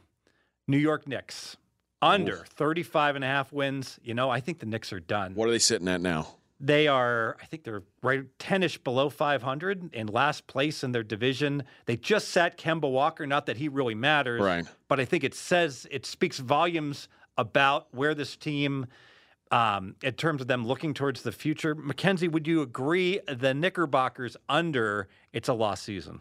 Yes, 100%. And here's why. Not only did they not play or decide not to play Kemba Walker, they also didn't trade him. So they kept him on their roster and they said, well, we still want to play younger guys, even if we didn't get the value we thought we might in the trade deadline. So I- I'm, I'm very much backer of this play. I think the Knicks kind of had a lot of momentum coming into this year. Now I think they got to start retooling. I just want to see Obi Toppin because he really dunks good. I- Here's, Does he? well, I mean, he dunked better than everybody else in that stupid contest. yeah, he did. Well, here's the question though, like i- is and I've heard that this is going to happen. Maybe you you can tell me otherwise. Is Derrick Rose expected to be back? Cuz that would kind of go against the whole youth movement thing, right? Cuz I've heard that Derrick Rose is headed back. So I the tough thing for me to to say the Knicks are going to like tank the season is they've already won too many games to be a team that could qualify for a, a top pick. Like they they're I, I hate to say they're too good, but they are kind of too good when you compare them to the Rockets or the Magic Sure. or the Pistons. So like what what do you have to gain by losing a bunch more games here? It seems like you've got more to gain by you know you're you're maybe 3 out of the play 3 games out of the play-in spots. Like What's there to be gained from getting to the play-in spots and just Well, get? They own their own pick. They're currently the ninth worst team. I mean, it wouldn't take that many losses to jump up to fourth or fifth. You'd have to ask a, dra- a draft expert how much that you know marginal value that gains you. But there's there's some there's some movement to be made. Obi Toppin, oh, does he even play? Like, does he get into games for the Knicks? Not that much. No. If they're up by 40, that's the, that's when you turn on the Knicks. Or if they're down by 40, because Obi Toppin might excite you. That's unfortunate. that is unfortunate. Single-handedly led Dayton to what would have been a number one seed. Dude, he was so great at Dayton. My That- he was uh, God, he, was, fun to watch. machine. Yeah. He, he he made dunks during the games yeah. that were that would have won the dunk contest. Uh, overvalued teams. Golden State's had seven more home games. Portland, a team that's tanking, has had five more home games. I could only look under both those teams. I think Portland's 34 and a half, and Golden State is. Um, I got to look up and let me take a look. We- Maybe uh, we could comment on what you think. 55 and a half. 50. Thank you. Do you factor in that the Warriors are expected to get Draymond back? They're expected to get James Wiseman back. Like, their does their personnel coming back Mm, it's a good point. make up for any scheduling luck that they've had and, so far? And they get to play against all these te- on the road. They might be playing a bunch of teams that don't even care if they win. And there's know? no, I mean, I shouldn't say there's no Phoenix, but Phoenix is now weak in front of them. Golden State could, like, they could conceivably be the one seed. they're too far behind. I think it's. I mean, they have about a 10% chance by the is it? odds. Is it? It's I, plus 700 that the Warriors win Pacific, minus 800 that the Suns keep keep on to it. You see, I like what Mackenzie did. We're going to pull back the curtain here. So the odds are um, minus 800 plus 700. So the no vig would be minus 750 plus 750. So that would imply like a 13% chance. But what Mackenzie did is he made 10% because he knows no one wants to tie up their money laying a minus 800. So the true odds are probably more like minus 1,000. It's just why would you want to like, I know you're tying up your money for just a small period of time, but uh, who wants to lay, you know, minus 800 on anything that Especially doesn't when it goes against the story that people are talking about, Chris yes, Paul out. Yes. So I so I agree with you. I think 10% is a real fine number there. Beautiful. hmm. I Um, was thinking maybe there was value on the Warriors, but that goes to show what I know. Um is it just too fa- far behind? Yeah, the fact the Suns have the fifth easiest schedule, I think, was the last straw for that. Because I looked at the Warriors too, thinking the same thing. Everyone knows the Phillies like like blew a six and a half um, game lead with 10 to play, but that's like that never happens. And it happens in baseball because teams have to play each other six out of seven times, you know, in one week. Yeah, but I mean, with when you've got 25 games left, you don't think they can make up six games? No.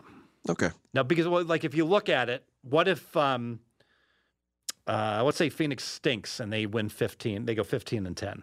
Now you got to go 22 and 3. And Yeah, do you really want to kill yourself to go 22 and 3 and and risk injury? You No, no, you're right. Uh let's talk about how bettors are dumb. We talked about this in the focus pod. All-Star game.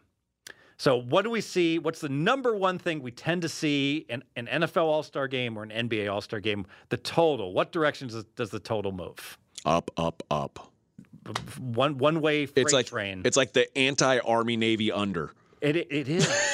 so every Army Navy game opens, and whatever the opener is, it closes four points lower. Next Some- next year it'll be like 19, and people will bet under. Write this write this down. Archive this. I will predict someone is going to open the Army Navy game next year at 39, and it will close 35. Okay.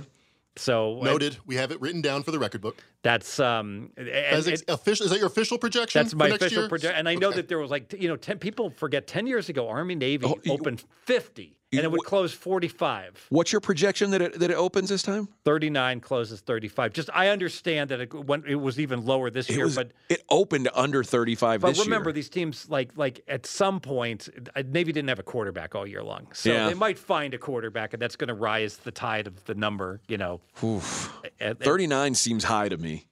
that's why it's going to close 35. Yeah, you, you might be right. Um, but uh, bottom line is, it's spot on. People are going to bet the over. So they, that happened. I, I got this number wrong by like 100, you know, in past pods. So let me see if I can get it right. So it opened 320. It closed 325. It landed 323.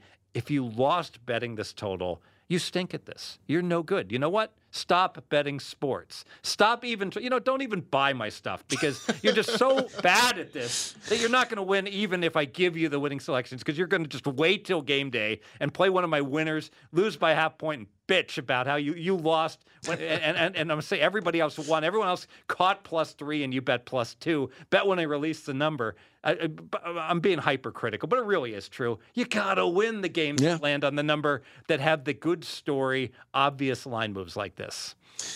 Yeah, that's uh you you say all the time if you, if you were if you were working for a syndicate and one of your new guys went and said, "Hey, I, I got you 325." Hey, I or, or you know what they do? They'd say, "Hey, I got I, I crushed the market. I got I got over 324, and there's and, and it's over 325. Lay a dollar 14 at Pinnacle, and it's, and I just I- literally I'd be like, "What the f- are you doing?" You're fired. Every single you're fired. Every single Dumbo is betting over on game day, including guess what? Dumbos have, they say in poker, you know, bad players get aces also. Dumbos bet at Pinnacle also. You know, they have bad bettors at Pinnacle that make max bets that the auto move moves, you know, because at some point they become out, you know, out of balance. So let me ask you about mechanics real quick. Obviously, everyone that opened that bet the opener at 319, 321, but I noticed it was 325 and a half about an hour before tip off, crashed to 324 and a half. Literally, when is the second, if you want to bet the under, what are you looking for? Are you looking for the first number to drop, or how do you try to gauge when it is the time to strike? It, it's a game of chicken, Mackenzie. It's like you're constantly refreshing the minus 105 accounts. So I have one that's like, um, and, and I got an under 325 and a half minus 05, okay? And what's interesting, so I finally, I, I actually hit this, all right? And then I'm looking, and there's it's, there's 325 and a halves all over the place. What's this? William Hill. They take big bets now. That went to 325. I'm like, hmm, that's interesting. You know, they take plenty of square action the other way, but they went to 325. And then I'm looking at this like little book I have that's minus 106. And that book went down to 324 and a half. And all of a sudden it was like um, uh, the word got out because within 10 minutes, half the books flopped down to 324 and a half. But you still could get 325. And that's why in your arsenal, these apps have low limits, but it really helps to have a Boyd property, a Golden Nugget access, um, Wynn station, places like that, because it's not unusual that you'll you can see something drop to 324. You still get the 325 at those square books, and they're rooting for you to win. They're not going to bar you for making bets like that, Right. Because you're just help bal- helping balance them out. Makes a lot of sense.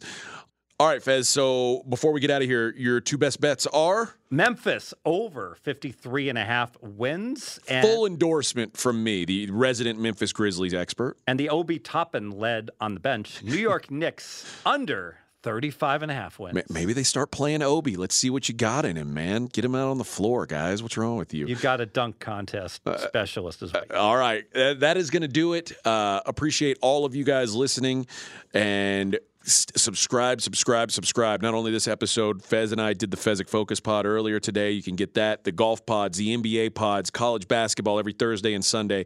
We appreciate you guys' support. We appreciate you listening, and we will talk to you next week.